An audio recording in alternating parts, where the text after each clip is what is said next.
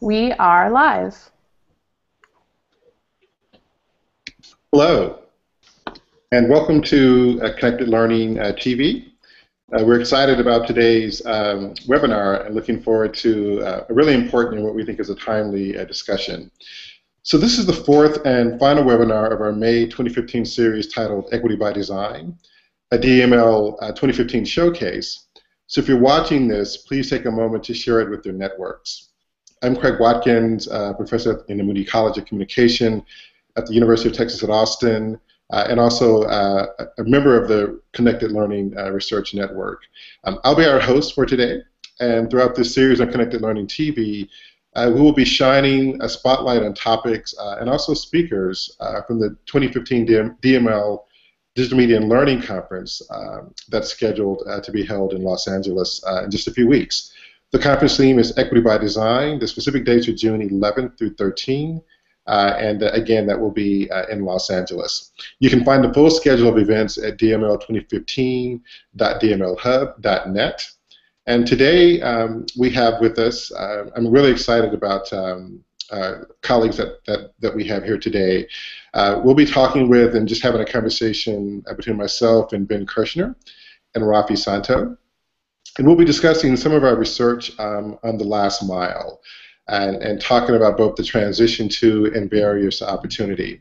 one of the interesting sort of uh, developments in the Connected Learning Research Network is uh, a few years ago we started thinking about this question or this concept of the last mile. And while I think some of us are kind of rethinking that term specifically, there still is sort of wide consensus uh, and, and interest in sort of understanding how do we connect a lot of the sort of activities that young people are involved in be it in the informal learning space, formal learning space, to kind of real world uh, opportunities, both economic opportunities, social opportunities, and we think importantly, uh, civic opportunities as well. And so this will be really kind of the, uh, the frame for the discussion today, and we think uh, this discussion anticipates a number of themes uh, that will also be um, kind of spotlighted uh, throughout DML 2015 in just a couple of weeks or so. So today, uh, again, we have with us Ben and Rafi. Uh, and before we get started, um, let me go over just a few quick details uh, just to uh, get us ready uh, for this webinar. To those watching uh, live right now, we welcome your comments and questions either via the Twitter hashtag, hashtag DML2015, and hashtag Connected Learning, or the Q&A feature that you should see um, within the video player. We'll do our best to address your questions here in the Google Hangout. So any questions that you might have, observations, insights, uh, certainly please feel free to share those with us. Before we begin, uh, I'd like to give Ben and Rafi uh, both a chance uh, to introduce themselves. Tell, tell, us a little bit about who you are, where you're from, and, and projects and work that you're currently involved in. Ben, you want to start? Sure. Uh, hello, everybody. Thanks, Craig. Yeah, my name is Ben Kirschner. I'm at the University of Colorado Boulder based in the School of Education. Um, and I'm faculty director for a center we launched here just in 2014 called CU Engage, Center for Community-Based Learning and Research. Uh, our efforts are to leverage the resources of the university to work collaboratively with uh, community partners to advance uh, kind of research on public questions, especially issues that impact uh, communities, uh, whether they be access to higher education or energy use, that sort of thing. Really trying to promote collaborations and advance community-based research and learning. Uh, and then I also uh, happen to do research uh, about how young people organize to open up opportunities for access to, high, to education and other issues that affect them in their everyday lives. And I'm a network advisor for the Connected Learning Research Network. I'll turn it over to you, Rafi. Thanks, Ben. Uh, my name is Rafi Santo, and I'm a doctoral candidate at Indiana University and the project co-lead for uh, something called the Hive Research Lab, which is uh, an embedded research partner of the Hive New York City Learning Network, which is a network of, uh, at this point, over 80 uh, informal learning educational organizations, uh, everything from cultural centers and museums and libraries to small nonprofits. And a lot of the work that we do at Hive Research Lab um, focuses you know in two areas. One is uh, around uh, the network dynamics and collaborative kind of practices of these organizations, but also uh, more relevant to the conversation today, the uh, youth interest-driven learning pathways around digital media, um, things like uh, how uh, the kind of social support they receive allows them to persist in an interest, um, and the ways that educators can support them uh, as they uh, go on those pathways. So excited to be joining here today. Thanks for having me. Yeah, absolutely. And um, I should also mention uh, Julian Sefton Green, who's also um, a member of the Connected Learning Resource Network and based um, at the London School of Economics. Uh, he was going to join us today, but, but other obligations um, prevented him from doing so. But his work is also kind of engaging uh, some of the same kinds of questions that we'll be considering today. Um, and I just want to mention that because I think it's important to note that a lot of the issues that I think we'll sort of um, grapple with are, are, global in scope. And, uh, and how do we think about not only the U.S. context, but a broader global world in which we see such rapid transformation happening at a fairly uh, profound level. Um, so Rafi and, and, and Ben, I, I, guess you know one way to perhaps start is to think about the um, the broader kind of social, historical, and economic context, which really sort of shapes um, a lot of the the, the issues um, that we're kind of looking to um, engage uh, here uh, today.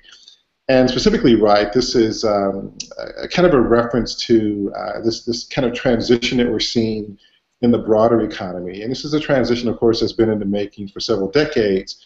But this decisive shift from a more in, industrial sort of goods producing economy to what, what many might refer to as a kind of post industrial kind of information knowledge driven uh, kind of economy. Uh, and with that, of course, has come not only kind of occupational change uh, in terms of the, the, the, kinds of structured forms of opportunity that are available uh, to young people, uh, but certainly, um, you know, the rise of what, what some might refer to as sort of precarious labor, um, the degree to which work is becoming much more flexible, less long-term, uh, less economically um, um uh, predictable. Uh, and so in that sense, um, you know, young people face a world increasingly marked by, by uncertainty. Um, and, and, and with this comes, uh, you know, striking uh, degrees of social and economic inequality. Uh, and if you pay attention to the news, a lot of the research that's coming out, a lot of the reporting that's coming out, uh, you know, there is kind of in- increasing evidence, right, that young people are facing not only difficult economic circumstances, but in particular young people who find themselves on the social and economic kind of civic edges are facing uh, you know enormous uh, kinds of uh, structured forms of inequality uh, that I think make um, the work that's happening in DML and beyond uh, increasingly timely um, and urgent today. So as we think about this this broader context, this context of uncertainty, this context of precarity, I'm wondering, uh, Ben and Rafi, you know, how do these issues sort of look to you on the ground in terms of the organizations, the communities, and young people that you're working with? I'll get us started, uh, Rafi, and then, um, but we don't always need to follow this order. Um, so in general today, I think I'll be speaking from just two different research perspectives, or the perspective of two different research uh, projects I'm involved with. One is very much focused on um, youth civic involvement and youth organizing for social change, and the other is more explicitly focused on, on new media, arts, and, and digital media. Um, but when it comes to the civic domain, Uh, this context of inequality, in my view, is, is very much driving much of the um, kind of the youth activism that we see, particularly in communities of color. And one way I like to think about it is that young people, and particularly uh, low-income young people of color in the United States, since that's really where I've done most of my work, um, face two contradictions that fuel um, the activism and organizing one contradiction is that um, there's readily available kind of um, and very people understanding the importance of uh, kind of education in this knowledge economy and frankly a certain level of kind of sermonizing from the political elites that you know people need to finish high school and go to college and that's kind of how young people are expected to fulfill their civic duty. Um, that uh, combined with the lack of access to higher education and, frankly, the lack of access to high quality, one contradiction that motivates a great deal of uh, activism by young people in the United States, whether that's an effort to dismantle um, the school to jail track in their schools or an effort to create you know, higher quality access to college um, and more inclusive access to college. So, so that's a big one. And then the second one that I'll just mention briefly is um, what I often think of as a develop, developmental contradiction, which is to say that if we're talking about young people, you know, 14, 15, uh, 16, 17, 18, who um, are capable of developmentally really capable of critically interpreting their world and really sharing ideas about how to make it better, but really lack opportunities to have a voice, whether it's in their schools or in their cities and communities. There's there's just a great deal of age segregation that we see, and that contradiction as well between the readiness and interest in sort of participating in decisions that affect my life, but the, the, the, the lack of kind of integration to those decision-making structures is a second contradiction. And that's, that's how I think about this issue a lot when it comes to political activism. Yeah, and in my mind, um, you know, there's a number of really big trends that are important to pay attention to here. Um, you know, one has been well documented, even going back uh, almost numerous decades, um, you know, and that's something that uh, Jim Gee, Glynda Hull, and uh, Kevin Leander called the phenomenon of fast capitalism, uh, which we are so embedded in that we often can't even see it. And that's a lot of things related to um, kind of the uh, uh, decline of uh, stable work conditions, the rise of what may be, be called the precariat that Craig mentioned of, of uh, unstable uh, positions of employment, um, and, and an increasing kind of uh, pressure on individuals to see their work lives as being kind of more entrepreneurial, uh, which in certain respects might be seen as positive, but in a lot of respects is actually about responding to the pressures of um, organizations long, no longer supporting um, uh, people uh, to have uh, lives that uh, give them agency um, by providing economic stability. Um, and you know, speaking to uh, sorry to Ben rather's um, uh, point on contradictions, which of course as a scholar, uh, contradictions are where it's at. Um, you know, th there is an interesting thing within the DML space. you know, when we're talking about this phenomenon of the last mile, of the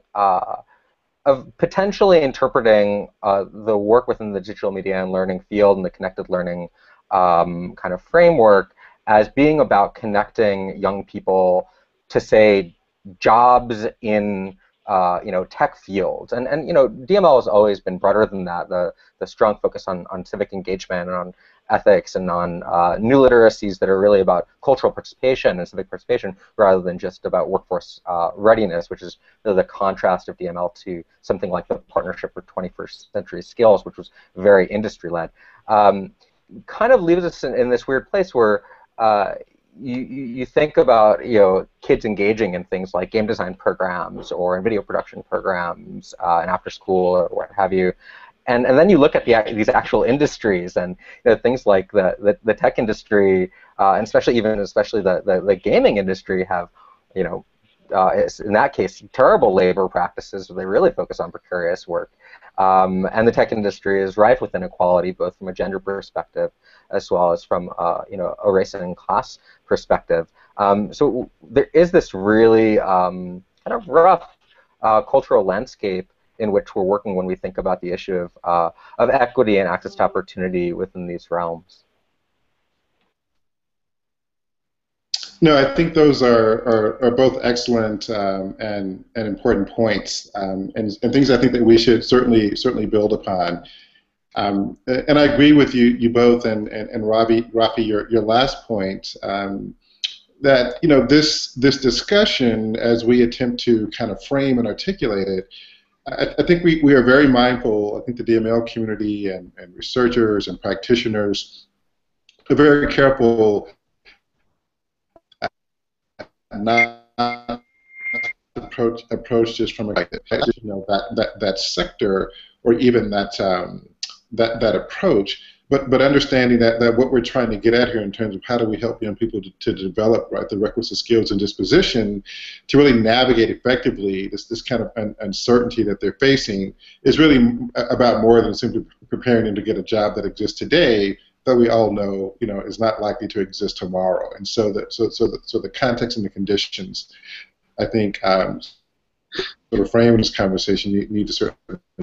with that, let me, um, you know, so one of the things we oftentimes hear about today, right, is, is that, you know, young people need skills, right, and, and that, you know, in order to transition into this this world, in order to transition from school to work or, or from, from school to, to post-secondary education, that there are certain skills that, that are required, and and just sort of thinking about, you know, your respective work with, with different youth organizations, um, with this network of, of, of communities uh, Rafi that are part of the Hive network in New York City reflect. You know, what kinds of skills do you think young people um, should be developing uh, as the world of, of, of work and opportunity uh, continue to be transformed? You know, one, one place I can start off, just based on um, research that uh, uh, Dixie Ching, my, my co-lead at Hive Research Lab, and my research partner have been engaging in around youth pathways, uh, in terms of, of skills, which I think, you know, skills and dispositions of young people uh, that I think is important to think about, I'll sort of talk in two areas. One is related to just general, you know, research that's been done on uh, social support and community psychology, uh, and the second that's a little more tied to the kind of digital context that we work in. Um, the, that, that first space of understanding social support is we really take a perspective that um, long-term what we're trying to do is not just connect you to particular opportunities, whether it's uh, a program or internship or a job or college, but really to enrich their uh, their social networks, increase their social capital, um, have them develop a rich uh, base of social support upon which they can uh, reliably draw when um, uh, the inevitable kind of precariousness of the social context kind of comes to bear. Um, and you know, one of the things that's uh, you know challenging in that is that you know youth, especially from marginalized backgrounds, have very different ways of thinking about um, uh, getting help and orienting towards network of networks of support. Um, so a social psychologist named Barnes, who kind of really uh, talks about um, uh, this kind of help-seeking orientation and network orientation that uh, certain kids will just naturally gravitate to um, uh, uh, uh, uh, getting access to resources through people that they know. And a lot of kids from under resource communities uh, are just not naturally modeled that all the time. Or if they are, are often uh, finding that they have social networks that are good for helping them get you know, low-wage temporary jobs, um, and because you know, that's who's in their social network. And so uh, I think like cultivating a sense of, of that network orientation and that help-seeking orientation amongst youth is really important. Uh, a, a, second thing that I think is really uh, neat that we're finding in our research on on uh, youth pathways and with digital media, especially, is that you know the kind of openly networked nature of these technologies and the production-centered nature of these practices um, means that there's this interesting phenomenon of artifacts playing this important role in unlocking opportunities. So a film that a young person makes and puts on YouTube is then accessed by you know someone older or even a peer who's like, hey, I didn't know you did filmmaking. Um, and suddenly the youth might even not really have thought of themselves as a filmmaker per se, but suddenly they get positioned by others, that kind of uh, what they call interactive positioning, and then they suddenly have this reflective, total reflective position, like, oh, I am a uh, a filmmaker, and then that those artifacts serve to enforce identities that open up uh, opportunities, very much in a similar way as in professional careers that we have uh, as as adults um, that particular, say, papers we put out there or presentations we make um, serve as sort of calling cards. And I think that that phenomenon of digital technology and production-oriented technology uh, leading to these artifacts that have these weird legs um, that potentially open up opportunities and, and reinforce identities, uh, I think is an important thing to pay attention to here. And to have you actually understand that is an important um, uh, skill to know how to use those to, to open up opportunity. Yeah, if, if I could real quickly, um, and then and, and then Ben, uh, we want to hear from you. Um, you know, Rafi, something that you that you uh, mentioned that I, I kind of noted here, which I find kind of striking, provocative, and and and eye-opening, is when we when we tend to think of social capital. You know, we tend to think of social capital, and, and rightly so, I think, as a as an asset or as a resource, right? And and and social capital and networks become the channels and the circuits to which we gain access to, uh, you know, um, information, uh, you know, objects, um, you know, resources that we otherwise might not have access to, and that and that of course, right, is the value of of, of, social capital of social networks. But but talk, you know, also or at least the cultivation of social capital as a skill, right? And, and, and how do we help young people to, to kind of cultivate um, you know, this repertoire of skills and proficiencies that help them to grow uh, and, and diversify their social capital. And, and I would just add that, you know, in, in, in the work that we did um, in, in some of the, the, the, local schools here in the Austin metropolitan area, in one school in particular, you know, one of our sort of major takeaways, right, was, was that we thought the issue of social capital was was absolutely critical, right, to sort of understanding um, block pathways uh, to opportunity beyond the things that kids had access to while they were, were in school, in high school in particular. And so in this sense, um, but we didn't see students in, in our study, right, and these are typically low-income students, primarily Latino and African American, uh, coming in some cases coming from immigrant households,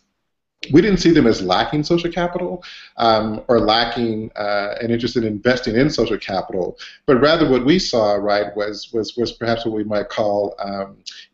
maybe a lack of diversity within the social networks and social capital that they were cultivating. And some of that has to do, right, with kind of social and spatial isolation, sort of the geography of where their communities and schools were located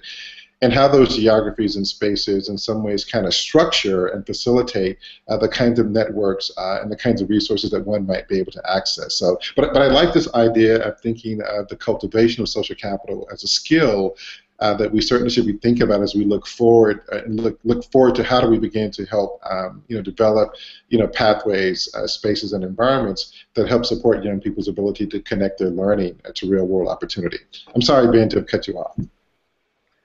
Yeah, this is really this is really generative. Um, so we've talked a bit about social capital, and I think I'd like to introduce another uh, skill, for lack of a better term,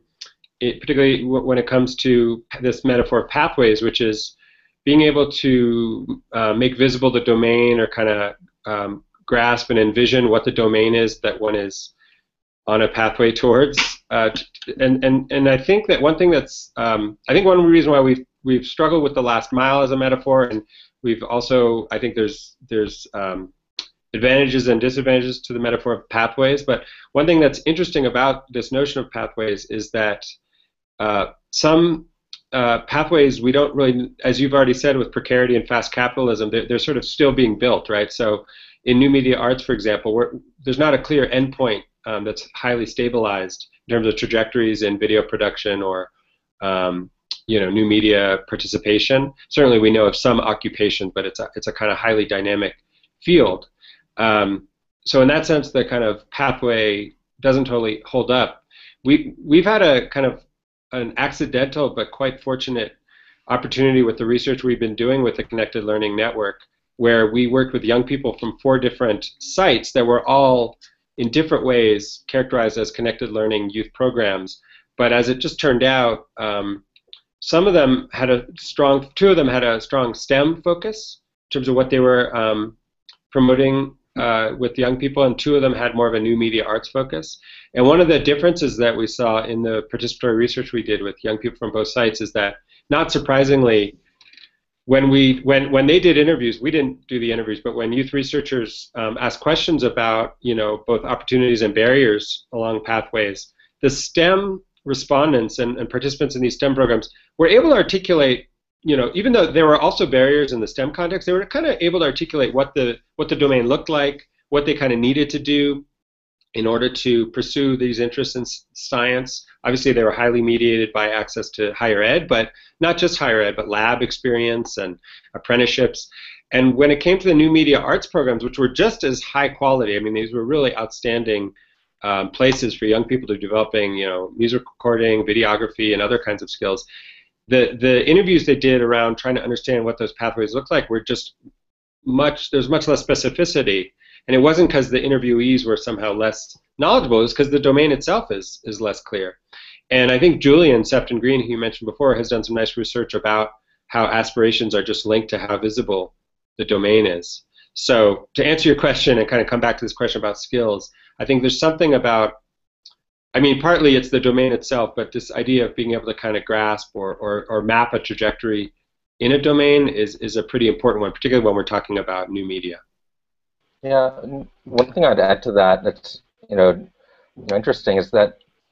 kind of going back to this question of what's the right metaphor, which I think you know we've had a lot of I think good productive debate around uh, you know the idea of the last mile or pathways uh, or trajectories in some cases, which all of which are laden with a lot of meaning. Um, you know, I, I really like um, Kris Gutierrez's uh, frame of of role transformation. Um, that like what we're really aiming for is to have uh, youth be prepared uh, to continually transform their roles in relation to society as society is changing, which points also to this point that you're bringing up, Ben, about the kind of fluid nature of the fields themselves. Um, and really, again, like I, I often like not not to overly look at my own experience because it is very uh, rarefied in a lot of respects, but more the kind of when I look at just professionals, you know, what professionals are constantly doing. It's not like they, you know, they hit the last mile and they're done. Like what professionals are constantly doing is going through a process of paying attention to the field, paying attention to their own learning, their own transformation, their own interests, where they see uh, problems, where they see opportunities, where how they see um, institutions uh, shifting, and being able to transform their role in relation to that in an ongoing way. And that's a, a highly dynamic process and one that, uh, in, from a maybe skills or dispositions perspective, does kind of speak back to this idea of I, know, I hate this word entrepreneurism, but like somewhat of an assumption that um, you're not going to be finding something and be done at any point in one's life, and that that process of continual role transformation, not just individually, but of transforming the communities we're connected to, and maybe this can connect into some of what uh, Ben's looked into on the civic side. Um, you know, that you're engaged in that process of collective transformation as well. Like, what's a collective um, uh, uh, way of, of, of, orienting towards these questions? We got a um, comment from a, a listener, uh, just a reference that was recommended that we might want we want to encourage people to check out, uh, called "The Socialstructed World" by Marina Gorbis at the Institute of the Future. So we just wanted to share some of the commentary we're seeing um, coming to us in the Q and A. Yeah, and and Rafi, I, I like your last point. So um, so we've been um, my team here in Austin um, for the last year and a half or so. We've been doing a lot of sort of miniature ethnographies, looking at uh, you know young millennials, uh, 20 to, to, to 28 year olds roughly, and really sort of uh, you know, turn that into the spectrum, you know, what it's like to sort of transition into this this, this world of precarity, um, you know, this this world of, of, of, fast capitalism. And, and, and one of the things that, um, that, that we're sort of taking away from at least uh, some of the preliminary analysis that we're doing, and which sort of renders the idea of, of the last mile somewhat not, not as helpful as it, as it might otherwise be, is, is that there, there is this sort of constant need now to continually upgrade your skills. Um, and we hear a lot, right, about about lifelong learning, and, and some of this can become very abstract. It can become, you know, very uh, academic. But in the real world, right, it, it has it has real practical uh, outcomes and requires uh, real practical kinds of skills and dispositions in terms of what it means to be both, uh, you know, what I would consider to, to be both a, a, flexible earner and, and also a, a flexible learning. And what there is this there is this constant pressure um, to always uh, you know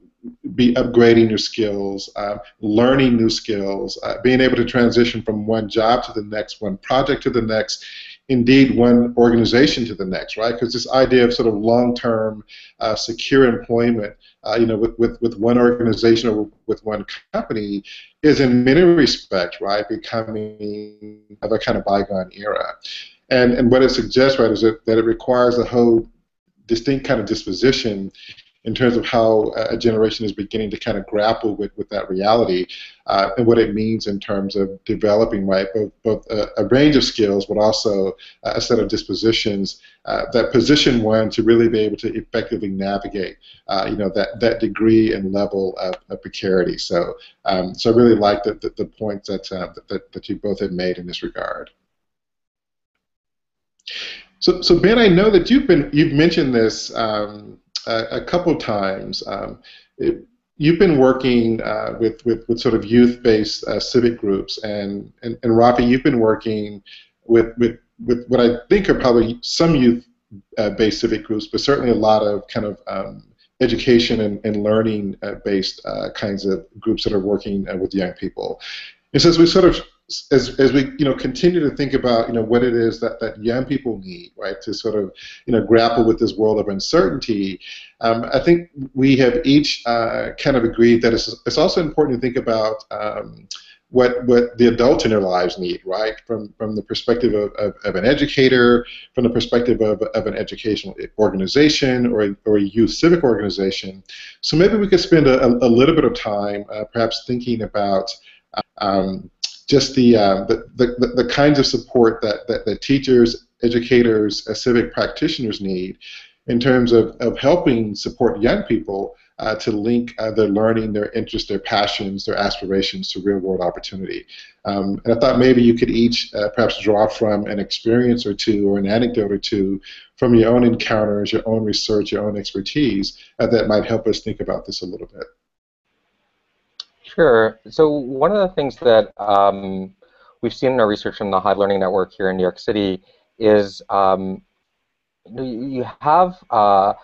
these amazing organizations and uh, often incredibly talented and highly connected uh, teaching artists or informal science educators or you know youth social justice facilitators um, that uh, you know as part of their day-to-day work just are constantly just putting new opportunities in front of their young people. Um, you know, kids in their programs, or a kid that has finished with their program, but they know that like that kid was really super interested in creative coding with like you know e-textiles, and they're like, oh, I heard about this fellowship at IBEAM, and should totally take it up, and it's great. And they're they're they're constantly in this process of um, what we call in our research uh, brokering future learning opportunities. Um, you know, which we see as a subset of kind of mentorship practices. Um, and, and in some respects, uh, it's a ubiquitous practice, this idea of, of, of, bridging youth to something new. But in another respect, it's, it's, um,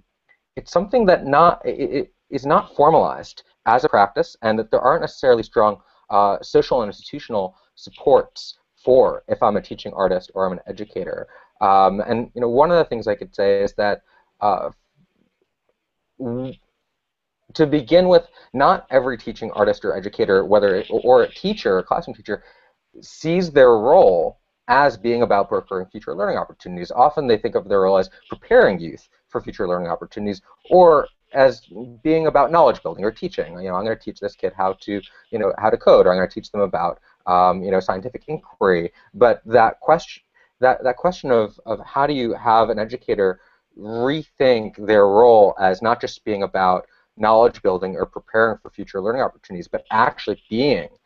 that that that node of social capital that actually bridges and brokers. That is a, uh, a, a in some ways unformalized area um, in one respect. So there's a lot that we don't know, and hopefully Ben can shed light on some of this about like what does it actually look like, what are the dynamics, what is an effect, what once we even have it on our agenda, what are effective practices there, and what is it contingent upon? Um, and a lot of what we assume in our research uh, and, and from, from, what we've seen in, in the field is a trusting relationship. You need to have a trusting relationship between an adult and a young person in order for brokering to be effective. You need to have adults that know what the interests of youth are and youth that trust those adults that they're willing to take up an opportunity. And really importantly, um, need to have a, a more transparent uh, information ecology around opportunities. This is a big problem we've seen in the Hive network here in New York and that we're trying to work on, is that you have these amazing organizations and tons of opportunities out there, um, and maybe it's this particular case in a place like New York or big urban centers that have a lot of uh, you know uh, learning opportunities around, but there, it's very very challenging to have the right information to the right person in the right moment um, so that they can actually broker that opportunity. And we find these weird supply demand uh, challenges where you've got programs that are uh, just like waiting to have great youth in them, and then you've got youth that want to have them, but the the mechanism through connecting them uh, is not is not often there. And we've talked a lot about things like you know what does a Yelp for future learning opportunities look like, or you know what is a, you know a recommendation engine around like oh well this is coming up in your area and this is coming up in your area. So so we've we've been trying to think a lot about what are the uh, institutional supports, the educator practices, uh, and maybe even technological solutions around information transparency that might enable this to become a real priority. Um, I'd be curious to hear, Ben, on your side, what you're seeing, because I know you're doing some research directly on this issue as well. Yeah, I, I want to pick up on this theme, um, uh, particularly of, of, brokering and the kind of networking. And I would say my general read, um, you know, my general read on the literature, both in the connected learning literature, but more broadly in the positive youth development and kind of out of school time literatures, we as a scholarly community, as a research and practice community, have gotten pretty good at and pretty pretty clear understandings of what quality looks like when we talk about quality program experiences, quality or you know social organization of learning, and and you know including trusting relationships like you were just talking about, Rafi. And what I think we need to do as frankly as educators and researchers, so I am answering Craig's question, is attend to some of this active organizing work that happens outside of the context of just providing a quality learning experience in video production or you know comic book creation or, or whatever it is. Um, so one of those terms that I think is a really helpful one is brokering. Um, I, I, would also call you know people attention to a really nice article by uh, Kevin O'Connor and Annie Allen that looks at um, they, they kind of use a metaphor of learning at, at both ends of a trajectory. So a lot of the times, the way we think about learning as educators is kind of mastering the particular domain or craft that, that we're looking at. But they do a case example of a poetry slam, an organization that engages young people in poetry slams and Slam Academy, and the active work that the program leaders and educators there are doing to kind of create a, an actual trajectory in this field and to create a, a way of being and a, a sort of public identity as a poet. And so that being a high quality educator in this context is not just about providing a compelling kind of learning experience for young people, but actually doing active work to create opportunities for young people to leverage those learning experiences for future experiences within a community of poets, etc. So I like that imagery of kind of learning at both ends, or organizing at both ends of the trajectory, meaning you're trying to kind of in, inculcate novices into an experience, but also really doing work to um, once people move out of that novice status and become skilled in a domain, linking them to subsequent opportunity. Brokering would be one example of that. In some cases, you're actively producing occupations or roles or modeling new professions, um, and that kind of that kind of field building and, and trajectory building is something I don't think we've adequately kind of understood empirically or theoretically and therefore it's also pretty absent, I think, in our ways of thinking about evaluation, which I think still mostly look at questions of internal program quality or maybe some kind of long-term outcomes. But I really think this is a project for both people embedded in practice and researchers to really try to understand this area of all this kind of active organizing work that's happening outside of the particular program experience. Ben, I love that you brought up this example of um,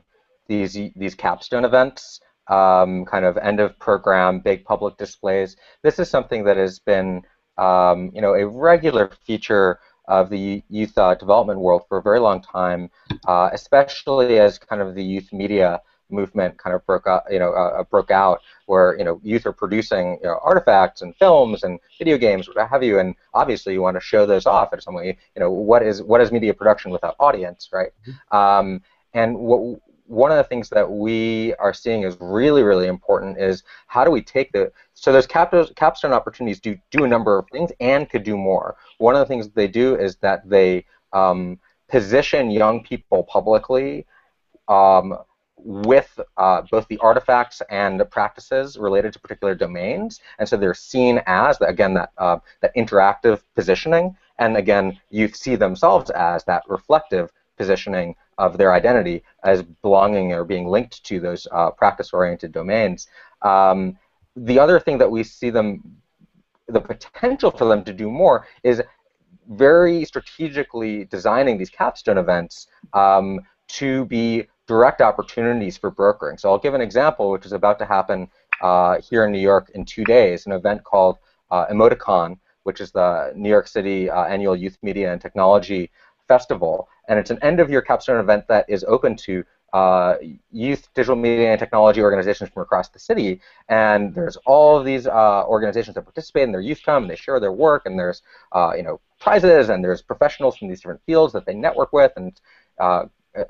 really, really powerful event. Hundreds of kids and and and uh, you know professionals that join. And one of the things we're working on right now is a little bit of a design experiment is how could we actually take that context and really explicitly think about where are the moments in that day where you can actually get directly connected to a summer opportunity because it's coming at this really critical juncture in between when a program ends, when a year-long program ends, and when summer begins, and often youth are hanging out and don't have opportunities. And so, you know, where where can we weave in through things like opportunity tables and you know adults that are going around kind of like with little cards where you can kind of sign up like, hey, I'm interested in X and this program is here and Y. Like,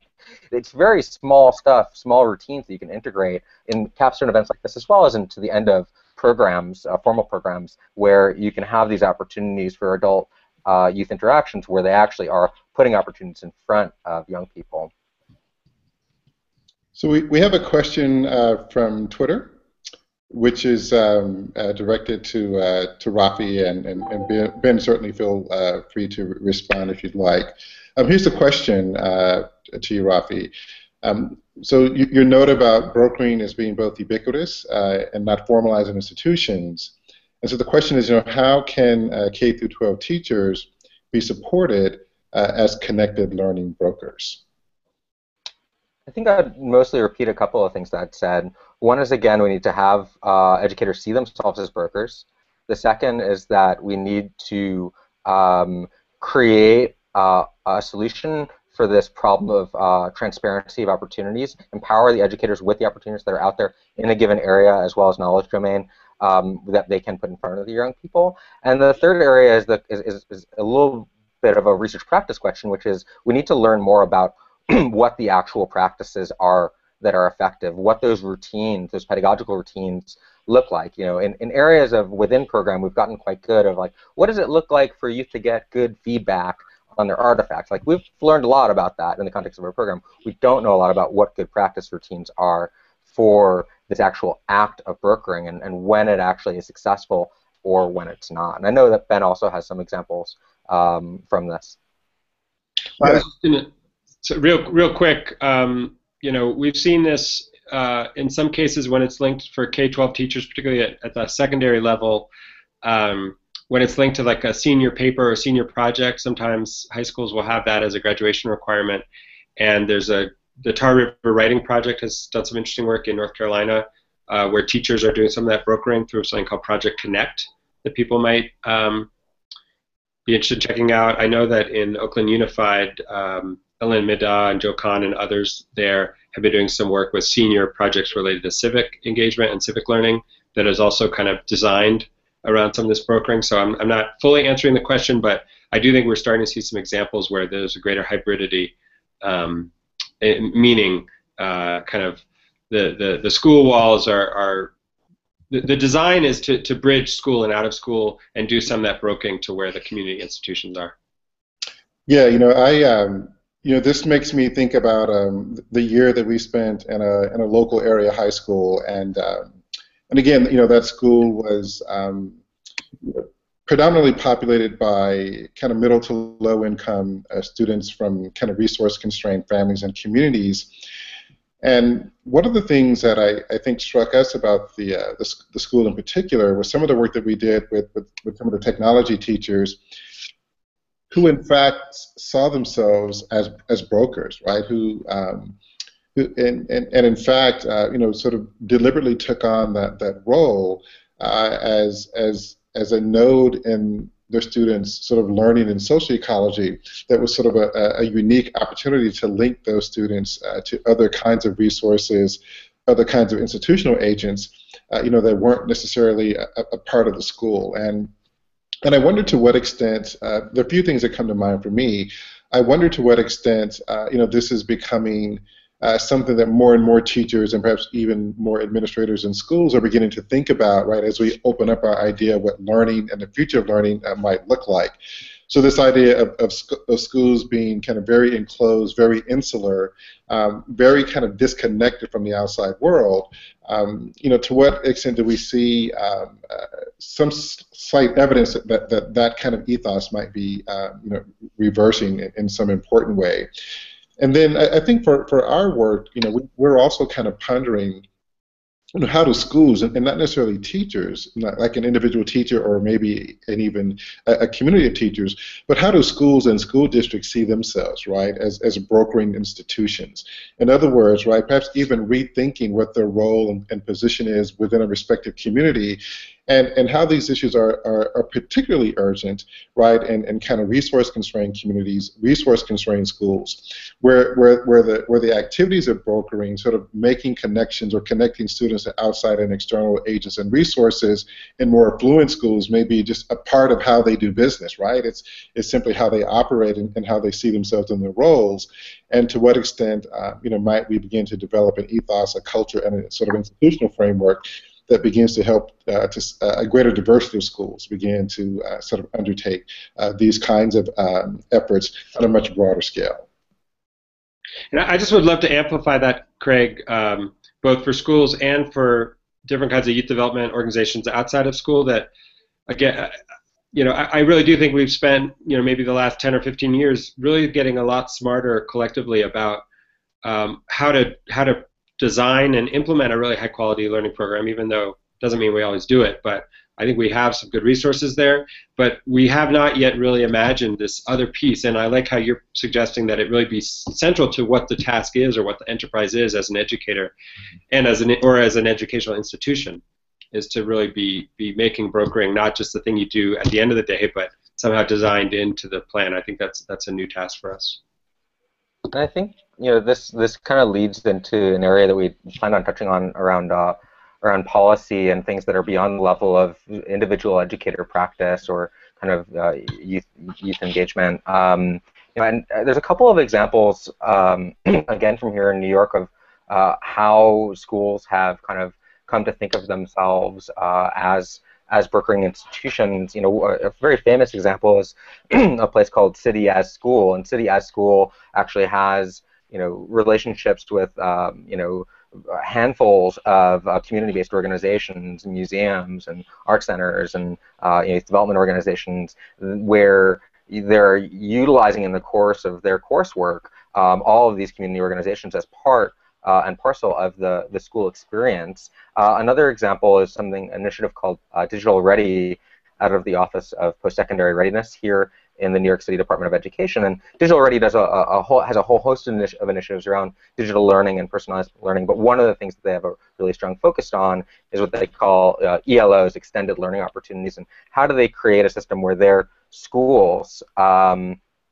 that are participating in the Digital, Digital Ready uh, initiative, which is a small pilot. Um, how do those schools get uh, formalized relationships to community-based organizations uh, that can be kind of ongoing? And and I think you know the real one of the weird kind of tensions and maybe a weird thing that'll push schools um, unfortunately in some ways, to think of themselves as brokers is that you know with things like access to the arts, during the school day, even physical activity, recess being cut, you know, gym being cut, that you, you you're you're probably going to start seeing initiatives also combine this with the kind of move towards competency-based education and maybe the, the, the dreaded B word of badges, um, where you start to have a situation where schools are starting to maybe recognize learning that they're not able to provide in their own context, um, uh, accredit it, um, you know, through you know high quality programming that they recognize is happening at a place like maybe a YMCA when it comes to physical activity, uh, or uh, an arts organization that does something that is very connected to uh, you know media production and writing, um, where they can start to have students receive credit for those things, and in the process of doing so, they're actually um, uh, increasing youth social capital and the access to various networks across uh, a given environment in a given uh, you know, city or, or, or region. Um, and I think that's you know it's a tension because we don't want to promote more you know cuts to the to the arts and uh, things like phys, phys ed or you know uh, civic opportunities in schools. But uh, in a certain respect, the way that that is those cuts are intersecting with the move towards competency-based and maybe towards ideas around micro-credentialing, you can see a little bit of a convergence here about how these institutions might move to a brokering uh, kind of orientation. Yeah, we have a, a question uh, that's also come from um, our um, someone who's who's listening and watching in, and, and, again, thank you for these these questions. This is this is awesome. Um, let me ask the question, and, and, and, perhaps we can sort of think about it. But I I think in some ways the question is sort of related to how we wanted to end this conversation, right? Which was just sort of speculating about uh, the different kinds of policy sort of initiatives and interventions both in, in formal and informal settings uh, that might um, begin either to uh, equip institutions and educators and educational organizations to be more effective in linking young people to opportunity uh, and likewise helping young people to kind of cultivate the skills and dispositions that are increasingly uh, you know, required uh, in this, uh, this, this, this, this world and economy of uncertainty. So the question is, is this, can you all share some strategies for how people educators, researchers, uh, even those in policy, uh, can create the conditions for more equitable engagement and practice across various domains and settings. Um, and again, I think this is somewhat related to um, the, the, the, the, kind of note that we wanted to end on, and that was sort of maybe looking forward and, and sort of asking, you know, what, what can decision makers, uh, institutions do uh, to perhaps foster environments and, and, and pathways that, that really facilitate these kinds of opportunities that we're discussing. Well, uh, I'll go ahead and speak up um, and share one example. I've been uh, speaking from two perspectives. Uh, one, again, the, the youth organizing kind of field, and then the other, the digital media and learning, and they often come together. But coming out of the youth organizing context, youth organizing and activism context, Shawn Ginwright, uh, who's at San Francisco State, had a great paper um, on on you know building a leadership pipeline of young uh, people of color and social justice activists because the youth organizing community has been really asking itself some of these same questions about pathways as this DML community has been. Um, and the two areas are in many ways have a lot of similarities in, in that they're not highly stabilized kind of occupational fields, but um, but there's a lot of young people who kind of getting excited, getting mobilized, highly skilled, highly trained, coming out of high school or coming out of high school age, and who are looking at ways of continuing those pathways. Um, again, whether it's in kind of political organizing or using new media arts or some combination of both, which we see quite a lot of also. Um, and I just want to mention one example, and then I'll, I'll turn it over to my colleagues. But um, in that political organizing area, there there has been some intentional efforts to really build build partnerships with higher education, both community colleges and four-year colleges. And there's a group called the Community Learning Pathways um, that Shawn Ginwright highlights in his report. Again, that's called Community Learning Pathways. That is really trying to create certificate programs and or different kinds of training programs that specifically focus on community organizing and recognize it as an actual field that has a kind of professional quality to it. And that work that they're doing is, is, is really, again, about field building, about building the road, um, building the pathway as young people are kind of um, finding, their, finding their way into it. Hmm. Yeah, you know, one, one thing I'd say, you know, on this general question of like, how do we move sort of everyone into a position where we can you know have these conditions for equitable engagement across across settings you know and that, that, that key word of across settings is kind of the nut that we're cracking here you know. Every setting is oriented towards its own you know and you get into like organizational theory uh, you know it, you get into questions of like how does the organization reproduce itself basically? How does it stay stay alive and stay relevant? And and these questions of how do you have an organization that's focused not on its own uh, setting, but on, on other settings, you know, in some ways is, is, is complicated from, from an organizational theory perspective. But you know, this is where we get into the possibilities of um, of collective impact work uh, and kind of a lot of work that's happened in the civic space around collective impact, as well as you know, going back to what Ben was saying about youth organizing and, and actually things like why youth participatory action research. You, know, you can envision a, a city-scale ecosystem in which uh, many organizations, including schools, including social service organizations, including informal learning organizations, um, are working together with this vision towards collective impact of creating these very strong uh, ecologies where handoffs and land changes and you know are, are, are just like constant. It's the norm. How do you actually have ensure that that's relevant? You actually have young people that are also involved in this collective impact work uh, through mechanisms, methodologies from youth participatory action research,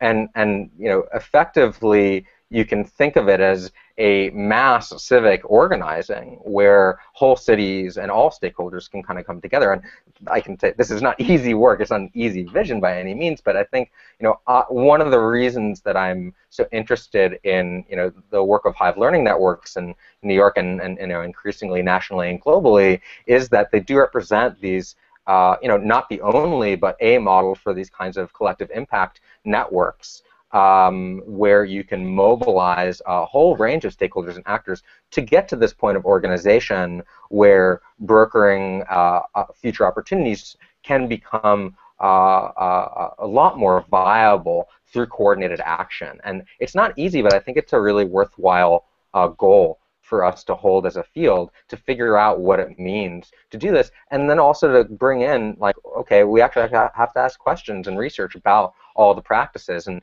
I think some of the work that um, has been happening from uh, uh, uh, Tony Bryk, Luis Gomez, uh, Paul LeMahieu, and a couple of others on what they call networked improvement communities, where it takes a real approach of, principled inquiry and kind of using improvement science to have mass communities that are massively mobilized in collective action orient, orientation have shared measurement across all of them where you can start to identify very quickly what's working and what's not adapt practices from one network to another network and you know you have this accelerated learning um, environment. So anyway, uh, I think that there, I packed in a lot there, but I think that there's there's a vision that's possible for us to move towards um, that involves uh, everyone,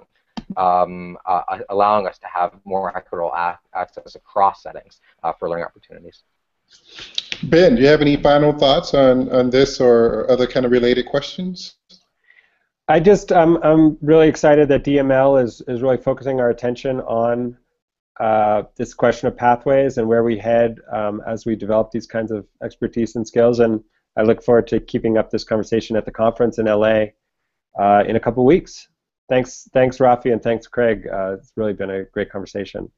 Yeah, no, I've taken uh, like two pages of notes here, and uh, and and absolutely plan to go back and um, and listen to what you two had to say, not necessarily what I had to say, but. Um, um, no, this is this is this is quite generative, and um, I do anticipate that there will be panels, sessions. Um, I know my team in Austin is planning on doing a, a, workshop at DML, kind of around these questions, and it's really about trying to bring together people to have you know this this this type of conversation, right? And and how do we really begin to sort of think about you know cultivating um, you know new approaches, new paradigms, new dispositions, um, new insights uh, expertise to to really to tackle this question, which I think is is perhaps one of the most urgent ones uh, of our time, and, and and I think DML is um, you know just just so so poised and positioned you know to be able to uh, contribute uh, in a very important way. Uh, to what uh, will certainly be a kind of a critical national and, and, even global conversation as these issues only begin to accelerate in a time of uncertainty. Um, let me say uh, again, thank you, uh, uh, Ben and Rafi, for um, for a, a very, um, I think, rich and enlightening, um, you know, conversation here. Um, that is, you know, again, part of just uh, kind of kickstarting a lot of the things we anticipate happening at, at DML in a couple of weeks or so. Um, let me also say uh, that there will be a full video recording uh, of this webinar available immediately on www.connectedlearning.tv um, and with other curated content um, uh, and, and the way in which you can share uh, this uh, with, uh, with your networks. Um, finally, let me add that this wraps up the fourth and final webinar of this May 2015 uh, series highlighting themes uh, from the DML 2015 conference. but please absolutely feel free to keep the energy going on. Twitter using the hashtag, hashtag DML 2015 and hashtag connected learning. Um, you can also uh, follow uh, Ben. his his Twitter handle and also Rafi's Twitter, Twitter handle are there on screen. Uh, and you can um, also follow uh, the, the, the, Twitter handle of, of, the Connected Learning Alliance as well. Uh, if you found this conversation helpful, uh, please share it with your network. And if you would like to know more about upcoming webinars from Connected Learning TV in 2015, uh, please visit us at www.connectedlearning.tv uh, and sign up for the email and newsletter. thanks again, everyone, and we're absolutely looking forward to continuing this conversation and seeing some of you in Los Angeles in just a couple of weeks. have a great day. Thanks so much, Craig.